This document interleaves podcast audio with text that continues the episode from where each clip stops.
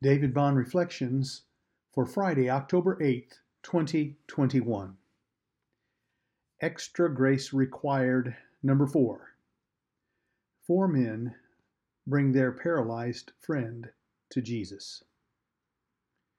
Jesus climbed into a boat and went back across the lake to his own town. Some people brought to him a paralyzed man on a mat. Seeing their faith, Jesus said to the paralyzed man, Be encouraged, my child. Your sins are forgiven. But some of the teachers of religious law said to themselves, That's blasphemy. Does he think he's God? Jesus knew what they were thinking, so he asked them, Why do you have such evil thoughts in your hearts? Is it easier to say your sins are forgiven or stand up and walk. So I will prove to you that the Son of Man has the authority on earth to forgive sins. Then Jesus turned to the paralyzed man and said, Stand up, pick up your mat, and go home. And the man jumped up and went home. Fear swept through the crowd as they saw this happen, and they praised God for giving humans such authority. Matthew 9 1 to 8. Nobody wants to bring people to Jesus. Those words stunned me. It was an observation by a Christian counselor who was helping me understand some of the frustration I was having with a difficult person in my life at that time. He was challenging me rather than to complain or bristle at the person in question, than to take them to Jesus. That is, to let Jesus' forgiveness form the basis of our relationship. Most of us would rather not have to do that. Most of us, furthermore, don't think of bringing someone to Jesus in the way that we see here in this encounter of Jesus with the four friends and the paralyzed man. But these four friends do exactly and literally that very thing. They carry their friend on a pallet to the place where Jesus was teaching, and once there discover that the crowd was so large they couldn't get to Jesus, so rather than give up, they carry the man to the roof, dismantle it, and lower the man to Jesus while he's teaching.